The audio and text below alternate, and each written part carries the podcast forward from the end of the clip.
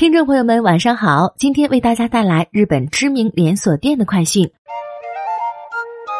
一连锁便利店全家将推动服装商品的品牌化升级。日本便利店给人一种可以解决一切生活小事的印象，服装自然也不在话下。但是便利店售卖的服装一般都是为了应急，以满足那些出差或临时住宿的顾客，给人一种凑合着用的印象。现在，全家正在尝试彻底改变这种印象，把它们变成日常着装。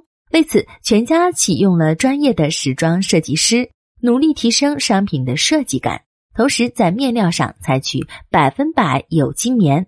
虽是便利店售卖的服装，也充分考虑到了环保，印有全家便利店标志性蓝绿条纹的袜子。圆点图案的毛巾等等，新推出的这一系列商品中还包括 T 恤、袜子和吊带背心等，共计五十一款，极具设计感的商品琳琅满目，价格也十分亲民，都是几百日元起价。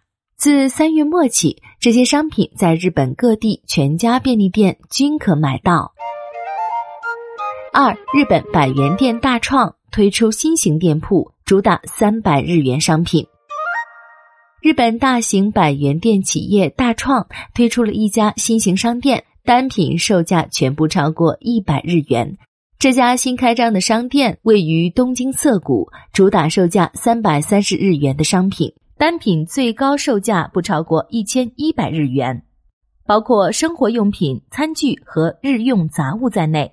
店内共有大约一千三百件商品。据悉。店铺运营方大创产业公司计划今后每年开发约五百款商品，同时还在研究启动网店销售。该公司称，除了各种应季商品外，还将加大环境友好型商品的开发力度。说到环境友好，日本政府日前召开内阁会议，敲定了旨在削减塑料垃圾和促进循环利用的决议。各大连锁便利店和餐饮连锁企业已经开始致力于削减塑料勺子和吸管的使用量，会用植物材料制品作为替代。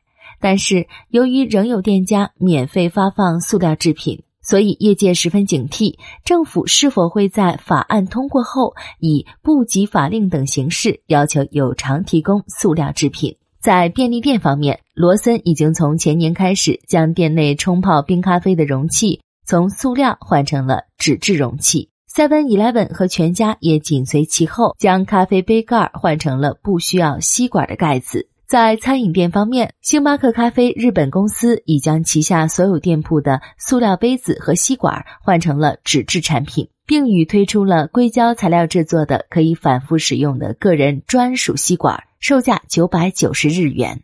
不过，在便利店收银台处提供给顾客的勺子和吸管仍然是塑料制品。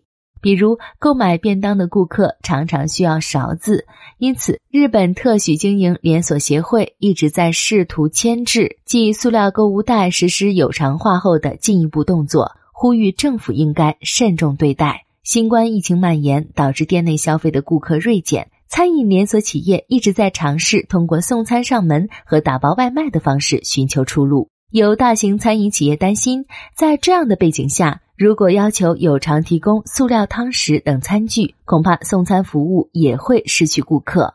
听众朋友，你身边的限塑令实施的如何？快留言告诉霓虹酱吧。更多信息请看日本网。三 w 点 nippon 点 com。